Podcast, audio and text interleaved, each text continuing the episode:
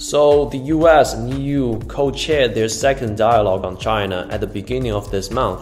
At present, the US needs its EU partners' help on many issues.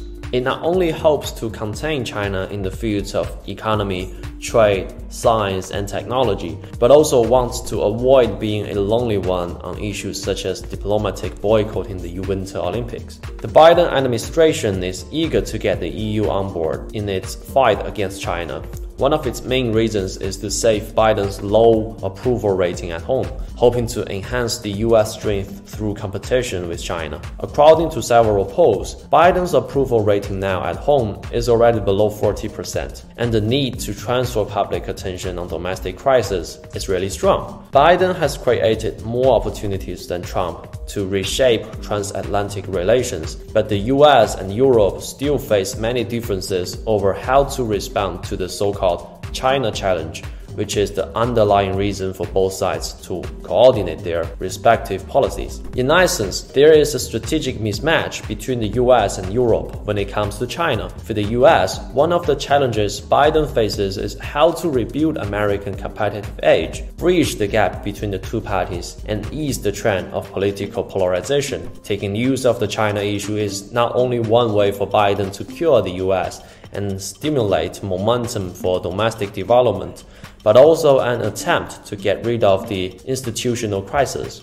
In terms of foreign policy, the Biden administration sees the China issue as a tool for revitalizing transatlantic relations and also believes that repairing relations with Europe will help the US win the strategic competition with China. However, the EU has always been very cautious about tackling the China challenge together with allies at the beginning of Biden's tenure hoping to maintain a strategic balance between the two powers. Both China and the US are the EU's most important trading partners, and although the US is a traditional ally, the EU is reluctant to destroy relations with China by completely tilting towards the US. So the EU's attitude towards China are very complicated and adopting different approaches to engage China on different issues. From the EU's point of view, the resumption of the US EU dialogue on China is more to avoid widening differences in the transatlantic China policy which does not necessarily change the overall direction of the EU's China policy.